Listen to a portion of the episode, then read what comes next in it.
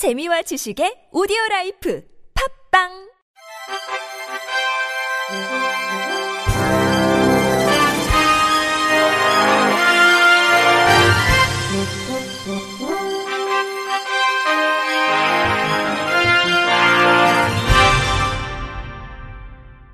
청취자 여러분 안녕하십니까? 7월 16일 화요일 KBS 뉴스입니다. 한국장애인단체 총연맹, 한국장애인단체 총연합회 등이 오는 22일 오후 2시 국회의원회관 제2세미나실에서 장애인 학대 가해자 처벌 강화와 피해자 지원 방안 토론회를 개최합니다. 이번 토론회에서는 우리나라도 미국이나 일본처럼 강력한 P&A법, 즉 장애인 학대 범죄만을 다루어 가해자를 처벌하고 피해 장애인을 구제 지원하는 특례법에 대한 필요성을 논할 예정입니다. 이날 장애인 인권법센터 김혜원 변호사, 경기 장애우 권익문제연구소 최정규 변호사의 발제를 시작으로 중앙장애인 권익옹호기관 은종군 관장, 성균관대학교 법학전문대학원 박광민 교수, 형사정책연구원 김지영 선임연구위원, 한국장애인연맹 DPI 조태흥 기획실장 등 열띤 토론이 진행됩니다. 한국장애인 고용공단이 공단 핵심 가치인 장애 감수성 중심의 기관 운영을 위해 영문 명칭을 Korea Employment Agency for the Disabled에서 Korea Employment Agency for Persons with Disabilities로 변경했습니다.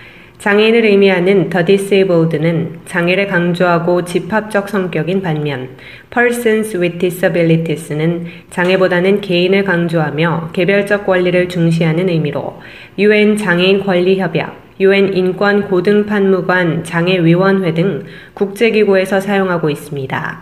공단은 이번 영문 명칭 변경을 통해 장애인 개인별 맞춤 서비스 제공에 공단의 역량을 더욱 집중해 대국민 서비스의 질을 향상시킬 예정입니다.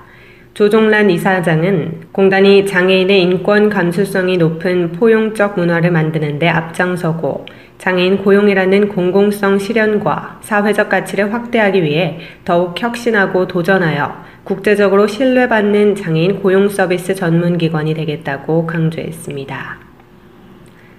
한국장애인재단이 지난 12일 여의도 이룸센터에서 대학생 홍보 서포터즈 허브 메신저 15기 발대식을 개최했습니다.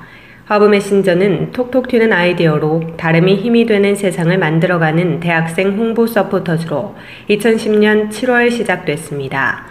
18명의 대학생으로 구성된 허브 메신저 15기는 이날 발대식을 시작으로 12월 초까지 약 5개월간 장애인 인식 개선을 위한 온오프라인 홍보 활동을 실행할 예정입니다.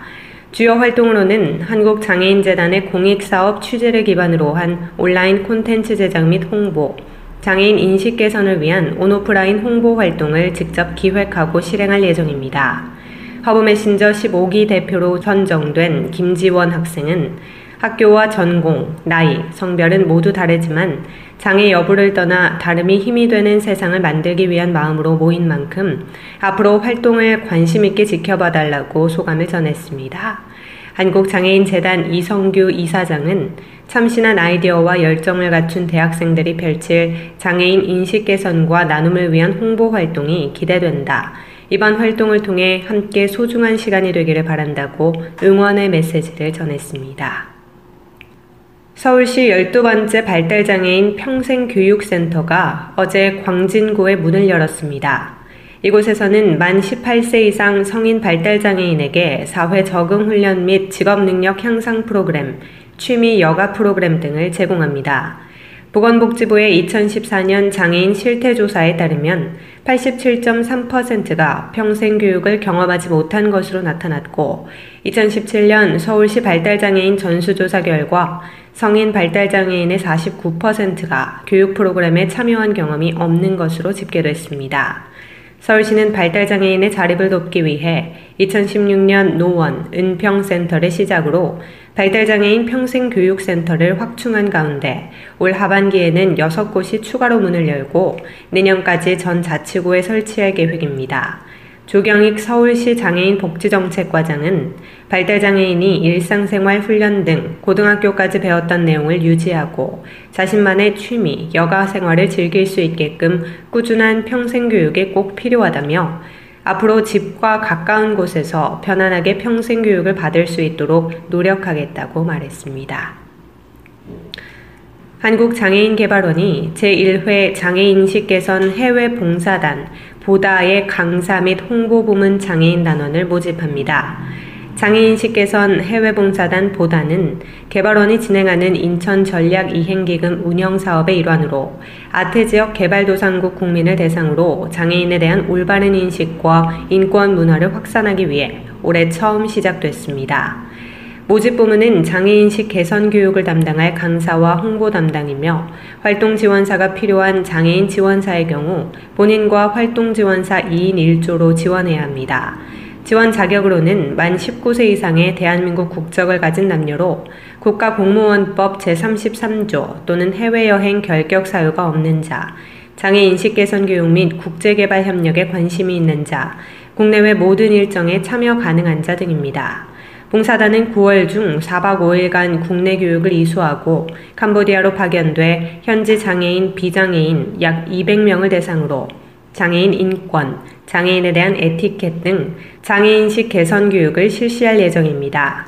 개발원은 항공, 숙식, 장애 유형에 따른 편의, 비자 발급, 예방접종, 여행자 보험 등 국내 교육 및 해외 파견에 필요한 사항을 지원합니다.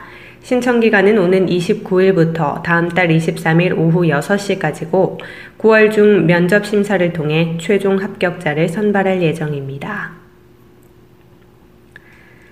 국립장애인도서관이 어제 어린이 청소년 도서관에서 장애 어린이 청소년 독서 프로그램인 책 친구 이야기 나누기 수료식을 열었습니다. 책 친구 이야기 나누기는 지난 2017년 발달장애 고등학생을 대상으로 장애인의 독서 지능을 위해 시작된 가운데 올해부터는 초등학생부터 중고등학생까지 연령을 넓히고 시각, 청각장애 학생도 포함했습니다.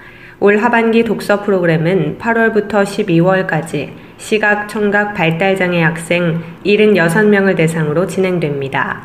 이번 프로그램에 참여한 학교 관계자는 학생들이 프로그램 활동을 통해 책과 독서에 관심과 흥미를 갖는 계기가 되었다고 말했습니다. 끝으로 날씨입니다. 내일은 전국적으로 구름이 많은 가운데 경기 동부와 강원 영서 지역은 오후 한때 곳곳에 따라 소나기가 내리겠습니다. 제주도 지역은 오후부터, 전라도와 경남 지역은 밤부터 장맛비가 내리겠습니다.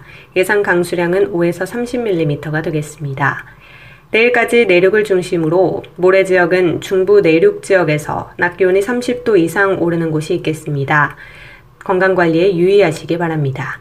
내일 아침 최저 기온은 19도에서 23도, 낮 최고 기온은 25도에서 32도가 되겠습니다. 바다의 물결은 서해 앞바다, 동해 앞바다에서 0.5에서 1m, 남해 앞바다에서 0.5에서 1.5m로 일겠습니다. 이상으로 7월 16일 화요일 KBS 뉴스를 마칩니다. 지금까지 제작의 이창훈, 진행의 조소혜였습니다. 고맙습니다. KBRC.